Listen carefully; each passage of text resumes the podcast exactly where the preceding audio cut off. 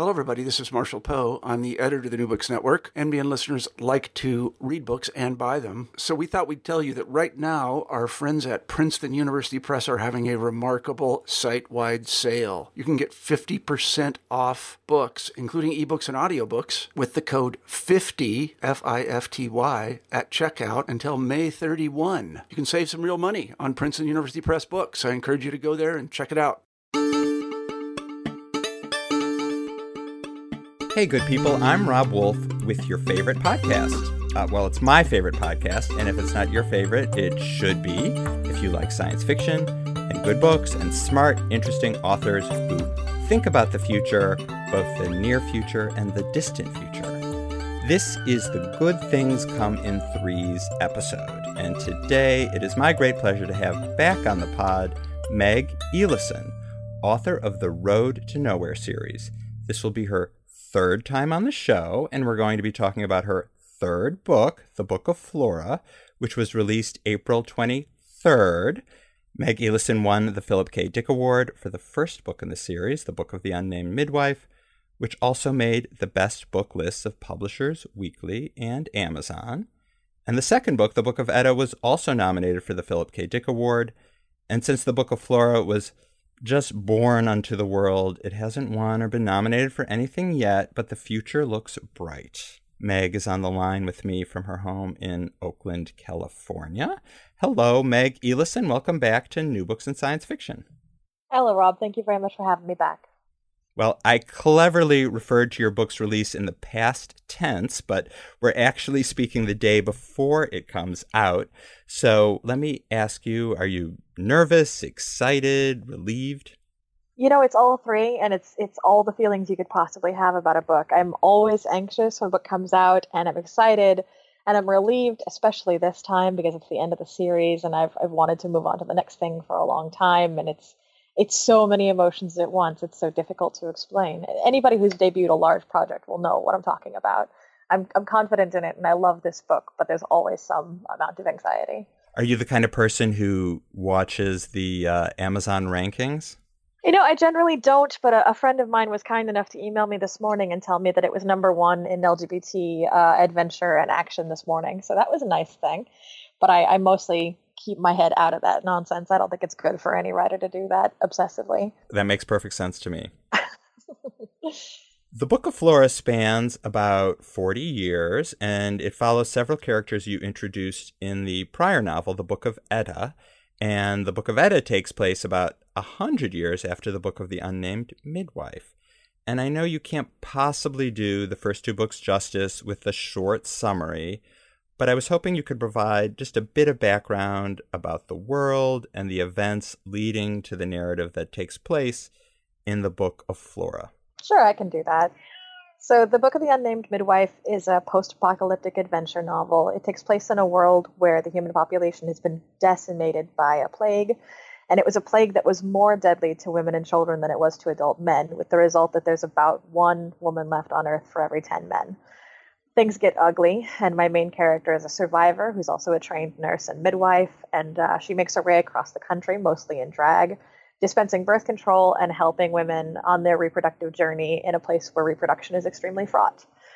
And uh, not to give away the ending of that book, but humanity doesn't come to its end. I guess, I, I guess you know that since there are two more. So in the second book, I pick up 100 years later in the civilization that the midwife helps found with another queer character whose name in the beginning is Etta and later becomes Eddie, who is a raider who brings back old world goods to a new world civilization, uh, all while wrestling with the issue of what gender means in such a highly gendered world and, uh, and with their place in their own society. So Eddie's journey is no less brutal than the midwife's, and um, he comes up against a tin pot dictator who is keeping a harem and making it possible to trade women like slaves and uh, and has to fight their way through that. So Flora is a person who meets Eddie uh, as part of this journey in what used to be Jefferson City, Missouri. Flora is a silk thrower and a weaver, and also has a unique and highly gendered position in her society. So the Book of Flora picks up there uh, after Eddie is somewhat passed out of her life and follows the rest of her journey from very inauspicious beginnings to a somewhat safer place in a safer world. I want to ask you about that trajectory that I think maybe listeners could have gotten a feel for, where you begin in the book of the unnamed midwife in a particularly dangerous world, especially for women, really for everyone, but particularly for women. And as you've said, the midwife had to disguise herself as a man. She's basically in drag to survive, uh, to avoid getting raped, to avoid getting enslaved.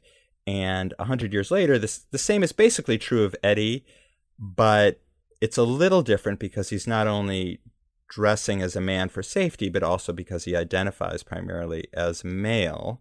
There's a change there. I feel like you move the needle a little bit. And then in Flora's world, things feel as if women have more power, or uh, maybe the word is equilibrium. For instance, Flora, who is who is a trans woman, sometimes travels alone but refuses to disguise herself as a man. And even though there's still dangers out there and there's slavers, there seems to be a different feeling that things are maybe a little less dangerous, and the emphasis seems to be a bit more about the potential to find happiness and true self expression. And I wonder if I'm reading too much into it or if there is an arc like that where there is more hope as these books go on. And by the time the Book of Flora comes around, there's this sense that things are still dark, but things are more hopeful too. Things are definitely more hopeful in Flora's world than they are in the midwife's world, and, and it's intentional on both of the points that you mentioned. So good looking out. Uh, I wanted I wanted to comment on the nature of gender itself, and it's a huge topic, and it takes a long time to come to any kind of theory. And it always it's always fascinated and sort of enraged me that we think of androgyny and, and gender neutrality as being uh, people of any gender affecting masculinity because we we treat maleness as default and as normal. And then the most highly gendered people the most the most gendered and police gendered behavior uh, it, it belongs to trans women or belongs to anyone who isn't traditionally femme aspirationally becoming femme. And uh, and so I wanted to follow from, like you said, from the midwife who is uh, using male drag as a means of safety, but not a means of identity, through Eddie, who is of fluid gender or bi-gender, or as you as you correctly said, prefers to be male in his life, all the way to Flora, uh, for whom gender is non-negotiable, and uh, she's not interested in any measure of safety or control that can be gained by being someone that she's not uh, not only because I loved these characters as I created them, but also because I felt that they were experiencing three phases of the same issue. And as the world goes from absolute chaos to small pockets of equilibrium, small pockets of a more peaceful existence for women, I thought the most gendered person in the series, Flora, was the right person to experience that and to come to something like peace, something that works for her as peace one of the themes that runs through the book of Flora is that how you're born, and that applies to gender identity, it doesn't really matter. For an example of that, in the city of Shy, which is an all female city built on the ruins of Chicago, there's a character named Can, and she says, Nobody is born a man. You're born a baby. You're born naked. Everything after that is something that you learn to do. And then similarly, Eddie's mother, Ina, says, We are bound together as a people by what we do, not how we happen to be born or to whom birth is an accident. I wonder if you could elaborate on that idea. Of course. Uh, so, uh, like anybody who writes novels, I am I'm always wrestling with my personal philosophy on who we are and uh, and what our identity is actually made up of. And it's it's very easy to ascribe identity to things that are inherent and inborn and decide that you are who you were born to be and it's it's much more challenging to consider your identity a collection of everything that you have seen and heard and done and more and more as i get older i think about the way that i perceive people's identity and their actions and their behavior rather than anything that's inherent about them because inherency means something so different depending on how you view it and where you're from and uh, i've i've always been critical of the way that we assign certain traits to gender or to ethnicity or even to periods in life as though it only makes sense to be rebellious when you're young, and it only makes sense to evidence filial piety if you were if you're Asian. These are things that we make up. These are things that we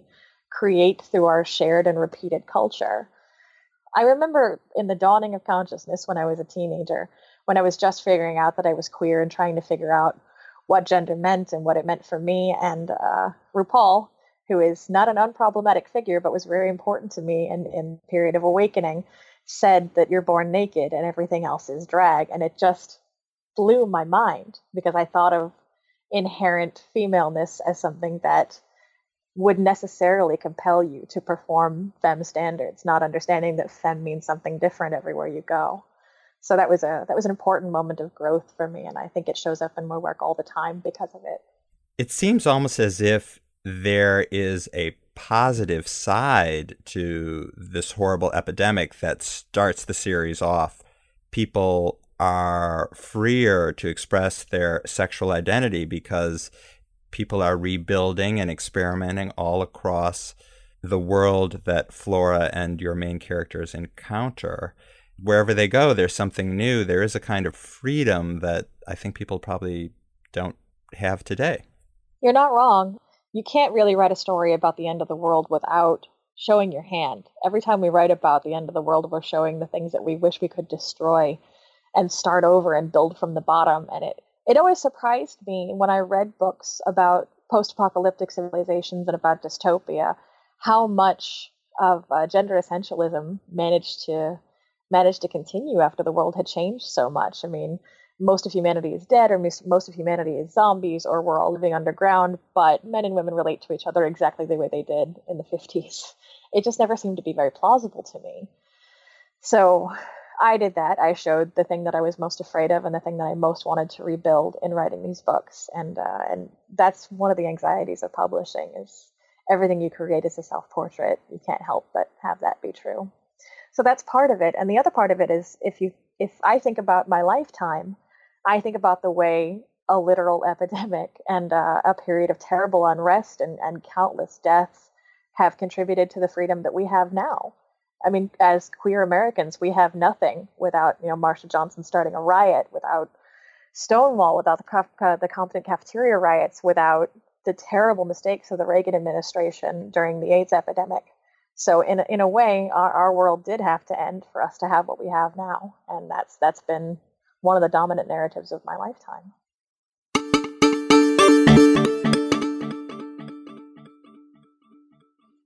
Freedom of sexual expression and gender identity and sexual orientation is not universal in this world. There's a lot of oppression still.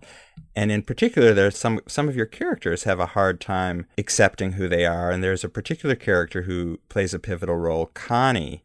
And I wonder if you could talk a little bit about who Connie is. Absolutely. So Connie is a non binary character and uses pronouns they, them. And I wanted to introduce them as a means of looking at the way fascism is almost always interested in control over reproduction and control over gender. And uh, Connie is Connie comes to their gender identity through a series of very confusing incidents, and has a hard time integrating with anyone because of that. And ultimately comes to fetishize that kind of control because of not ever getting what they wanted and hardly ever being seen the the way that they wanted to be seen. So it's it's pivotal that Connie is adopted by Flora in the novel because it brings them into a place where they're in contact with very different models of femaleness and femininity. And uh, while it could be very healing and it could have showed them a way to feel more at home with who they are, ultimately it doesn't because uh, Connie's interested most of all in control, and uh, control is an illusion and a toxic one at that. So let's talk about another form of gender identity, I suppose it is. I mean, you can give me the right words to de- to describe them, but there's this idea or these people that are referred to as frags, which is F R A G S. And they first appear, if I remember correctly, as graffiti or as a rumor, and they're really more hinted at than seen in the book. And it really isn't until the end that you find out whether they even really exist or not. So I got fascinated with any way in which women could reproduce without needing men in their lives, and that's a that's a difficult thing to pull off as mammals. So I got really interested in the idea of parthenogenesis, which exists in some species of sharks and some snakes and some worms, where egg-laying members of a species are capable of impregnating themselves, uh, either in the absence of males or just under conditions that seem favorable to them. We've seen it in captivity with long term isolated female sharks, and we've seen it in the wild.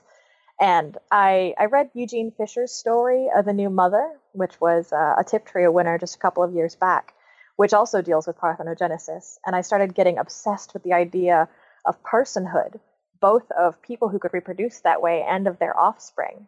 And if we continue to define human life as having a mother and a father, or human life as being born under you know the, these same circumstances what would it mean? If we had individuals who are capable of reproducing asexually by themselves and what would it mean if their offspring could do the same?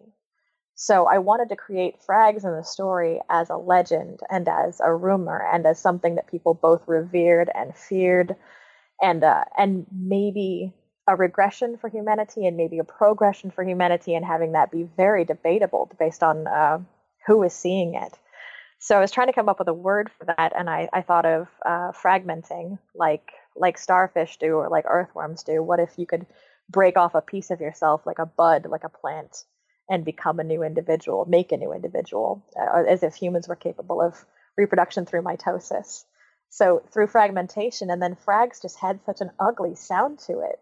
Like it's got that that controlling R and the F in the front, and it sounds like a slur. And uh, and after that, it was just off and running.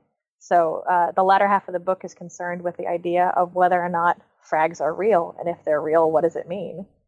It's very interesting because I think you don't often see that explored an evolutionary step or the potential for an evolutionary step in human development around sexuality.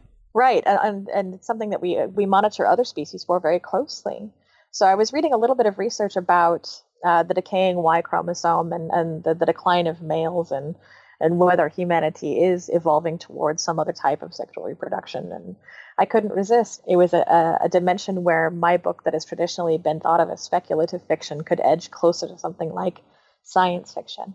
Well, you must have had a lot of fun creating all these different communities where there couldn't be more differences between them. I mean, communities where women are basically in control and call the shots and create hives and have as many men in their hives as they want. And then there's a community that they encounter that's all male and they think women don't exist anymore, even when they're talking to a woman. Right.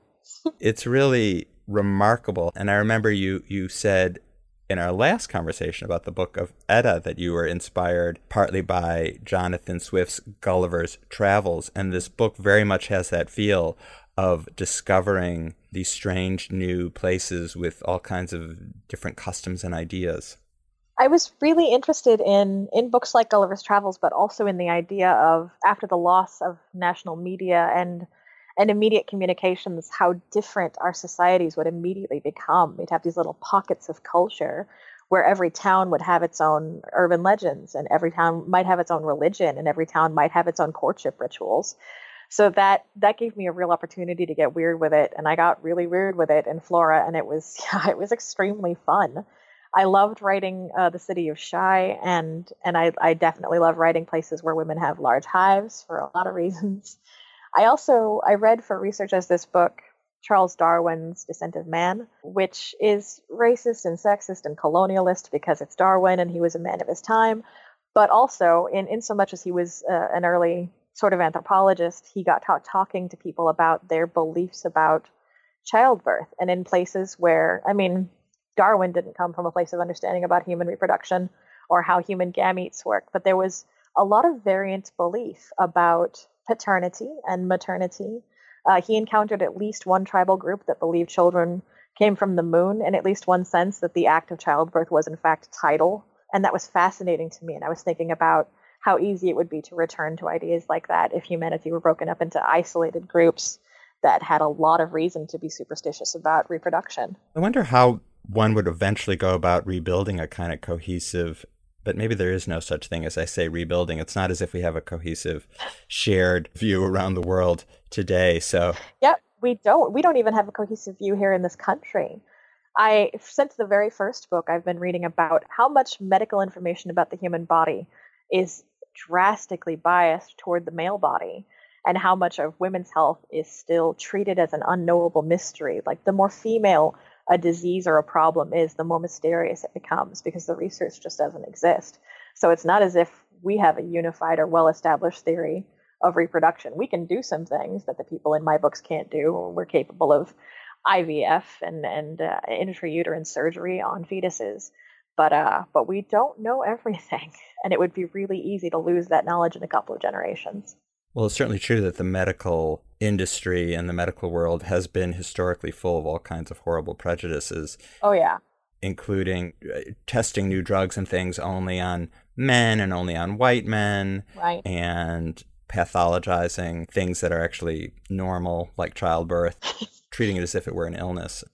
Right, a natural process. Exactly. There's also there's there's a fair amount of research that I did into the history of gynecology in the United States and the, the person who basically invented modern gynecology, who achieved all of his research on unanesthetized enslaved women, believing that they felt less pain and that they were less than human. And it's it's impossible to go into a gynecologist's office and not feel the echoes of that as its nascency. Like it, it's really difficult to explain, but everything about gynecology is dehumanizing and painful and difficult. And women's complaints are so easily dismissed that once you learn where the the science of it came from, it all makes sense. It all comes together, and it's it's awful. Oh well, let's talk about something maybe I don't know if it's necessarily more positive, but maybe it is the key to restoring some sanity to to the world and to the world of the road to nowhere, and that is in telling stories because I think all your books and you've mentioned this before are about the act of telling stories. People's knowledge of the old world comes from books, and the values and norms that they try to propagate in their new world are also preserved in books like the Book of the Unnamed Midwife, which is a beloved original Bible almost for Etta and the people around her. And I think all the societies that seem most solid to me in these three books are the ones that really value books and and in fact even build and preserve libraries. There's an entire ship of women in the book of flora whose mission is to preserve books. And i wrote down here what one of them said we keep the fire of civilization burning by collecting and protecting stories. So that's a theme that's tied together all three novels. And you're a writer and you obviously love books and storytelling but why did you make this such an important theme of the trilogy? That is that's definitely me. I i find that I have mostly built myself out of books. I think that for a lot of people who didn't have great parents, and I really didn't, I had to I had to come up with role models, and I had to come up with rules, and I had to come up with aspirations and, and ways that I would like to be, and I found it in books. I was a, I was a lonely kid with a library card, and so I was able to find my heroes and decide whose life I was going to live and what it was going to look like based on those experiences. So it's it's unbelievable to me that uh, people who are in the business of building up a civilization wouldn't look to the amassed knowledge of the of the generations before it. And I think that uh, a library is the first thing you should look for when you move to a new town. Uh, I'm married to a union librarian, and that's what makes my career possible. But it also keeps us deeply involved in our community because the library is such a a resource not only of a place where we keep those stories and we keep the, the, the information and the knowledge and the truths, but also where we find community. You know, um, my, my partner teaches kids to use 3D printers at the library for free because that's the kind of thing you can do with a library. So it was it was inescapable once I started writing the book of the Unknown Midwife, half as a as a series of diary entries, not to think of the worth of diaries and not to think of people inheriting it as a tribal diary and as the beginning of a civilization. You're not you're not far off by comparing it to the, the Bible. I mean, the Bible is itself a tribal diary and a set of histories of the last most important thing that happened to the world as far as those writers are concerned. So it's cheap as a writer to write about writers but uh, you get away with it a lot easier if you put them in an interesting situation instead of just having lunch in New York in an endless series of conversations with their agent. That's true. These these books are much harder to come by. I mean, the, the the book of the unnamed midwife has to be hand scribed over and over again to have more than one copy. That's right, because we return to a world that lacks a printing press system. So we have a series of incunabula copied by different hands and passed from person to person, but that also makes them vulnerable. Mass production means that you and I have the same copy of the same book and that probably very few edits have been exercised in between editions. But there are a few incidences in the road to nowhere where the main characters realize that the, the unnamed midwife has been truncated or edited for political reasons or for portability.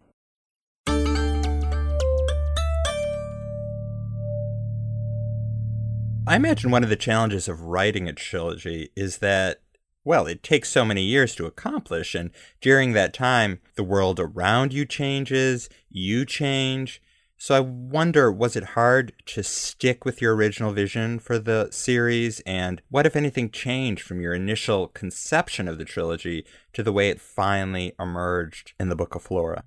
The Road to Nowhere represents five years of work in my life. And I wrote the first book when I was a senior in college, when I was at Berkeley. So a lot has changed since then. I was still working in manual labor jobs uh, and uh, and I was still thinking of myself as not really a writer. And the last book finds me doing nothing else. I've been writing full time for the last two years, and uh, and I definitely have changed. My voice as a writer has changed. God knows the world has changed. Uh, I was writing Flora, and I was almost done right around the, the end of the 2016 election, and that was really difficult for me. I understand now that it, it's it speaks to my privilege that I was surprised by the outcome of that election, but I really was shocked. I ended up tearing apart the last 40% of the book and rewriting it because I've always written these books out of rage. Rage is my primary motivator to write, and that hasn't changed in the last five years. I'm not sure it ever will. But I began to temper my rage with hope more profoundly in the writing of Flora than I ever had before. I got really tired of thinking of us as doomed and thinking of reproductive freedom as something that we were bound to lose. And so it was not where I began to resist, but it was where I began to resist differently when I wrote Flora. I've also I've realized in rereading all three of the books, I've been listening to the audio editions, which are very good, and I'm I'm hearing the changes in my own voice. And some of it is maturity, and some of it is an increase in skill, and a lot of it is a, a change in my understanding of the world, and that's been kind of gratifying to hear. Do you do the audio recordings? No, uh, thank goodness I don't. My audiobooks are handled through Brilliance Audio, which is a company that has done incredible work with all three of them. The first one was nominated for an Audie Award because of a, a magnificent performance by the reader. For the book of Etta, Eddie slash Etta is uh, is black in the book, and I asked them to hire a black woman to read it, and they did, and I was so gratified because she brought a depth to it that would have been impossible otherwise. And then with the Book of Flora, I asked them in my contract negotiations to hire a trans woman, and they did. And she brought a depth of performance to it that the book wouldn't have had otherwise. And uh, it's the the reader for Flora is Shakina Nayfack, and she's an incredible actress. And I'm I'm so humbled by the work she did on the book. I love it so much. So you're saying the election of Donald Trump actually made you go back and want to write and add more hope to the book, which is which is an interesting reaction, I think, to the election of Donald Trump. Yeah, it really did. It was it was impossible to think of the week in the same way uh, from one from one day to the next, from Tuesday to Wednesday. Uh, I've been reading the book Thick by Dr. Tressie McMillan Cottom, and uh, she has a wonderful essay about the outcome of the 2016 election. And she says that mo- uh, among her friends, the, the most surprised by the outcome of the election were her white liberal friends, and that she knew better and that people like her knew better. But uh, in the moment, I was shocked and betrayed, and I felt the sexism of my own nation more keenly than I had uh, since I was a kid and watching Anita Hill get crucified on TV. And it had been a long time since I felt that combination of rage and helplessness, and I was pretty worried about the future. I remember the night of the election, I was at my sister's bar in New York. And as she walked past me, I grabbed her by the collar of her shirt and asked her if she had the five year IUD or the 10 year because I wasn't sure she'd be able to get one a few years in the future if she needed it. So yeah, so I couldn't keep writing Flora the way that I had been because it was so grim because her life was so hard because such terrible things kept happening to her. And I realized that we can't see what we can't be. And I needed to write hopeful outcomes even for my tortured queers who are living in an endless dystopia. I had to write better things for them. I had to come up with some way that I believed things could get better, even under the most dangerous of circumstances, which is not what I was living in in 2016, and it's not what I'm living in now. But I, I came into contact with my own, I had my own dark night of the American soul. I think a lot of us did. In the end, I think the outcome of the election was not good for anybody, really, but going through that was good for me as a writer, and it was good for the book. You make room for a lot of different marginalized characters in your books.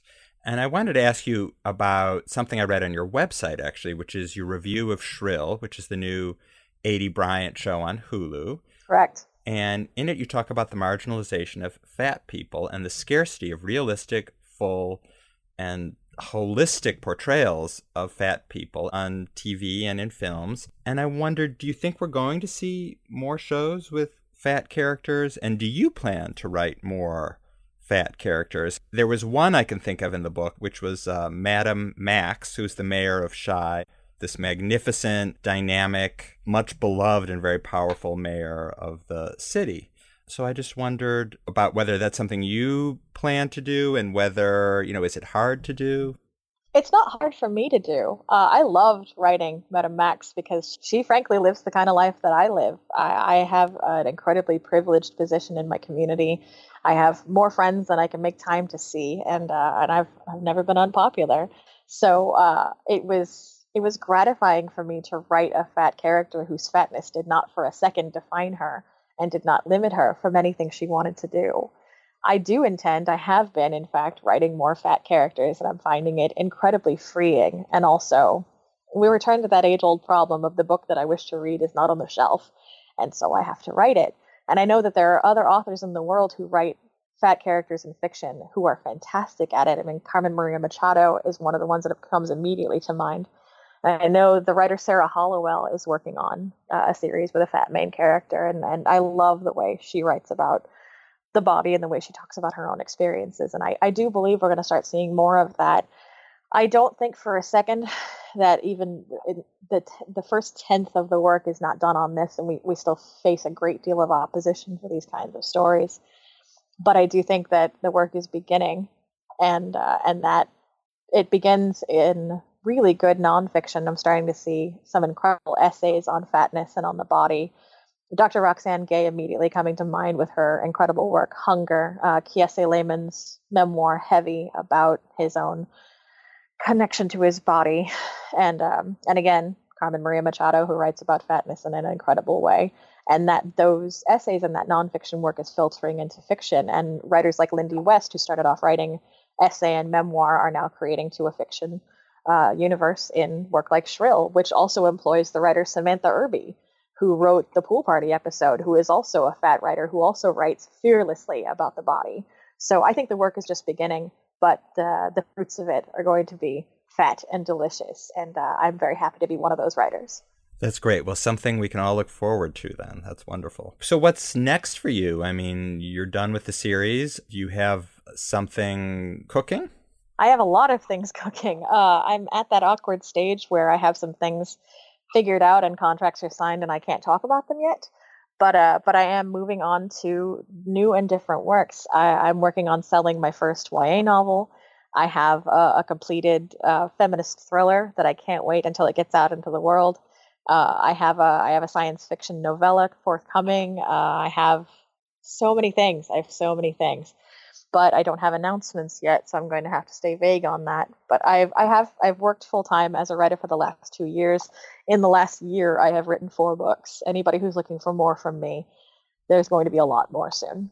So I ask writers like you who are so prolific, how do you do it? Because you're also very active on Twitter, and I mean, you're just active. You're at, you're just like I see your tweets, and I'm like, well, how is she writing when she's tweeting so much? And yet, obviously, you are. So, how do you do that?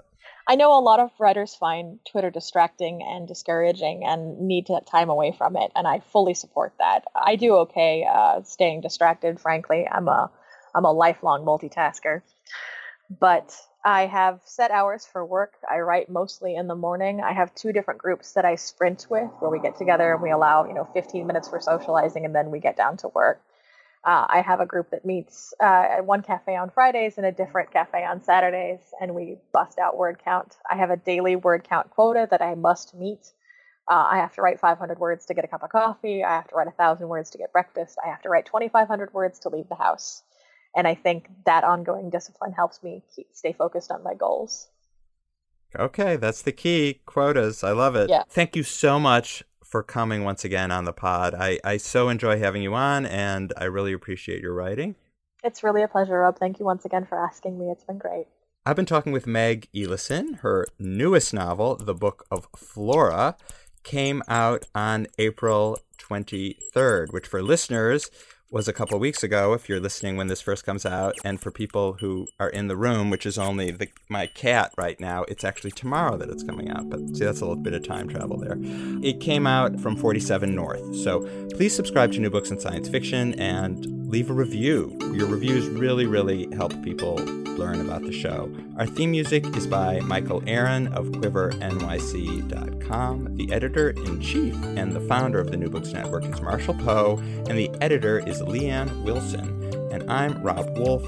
I wrote a book called The Alternate Universe. You can find me at robwolf.net or on Twitter at robwolfbooks. Thanks for hanging out with us today.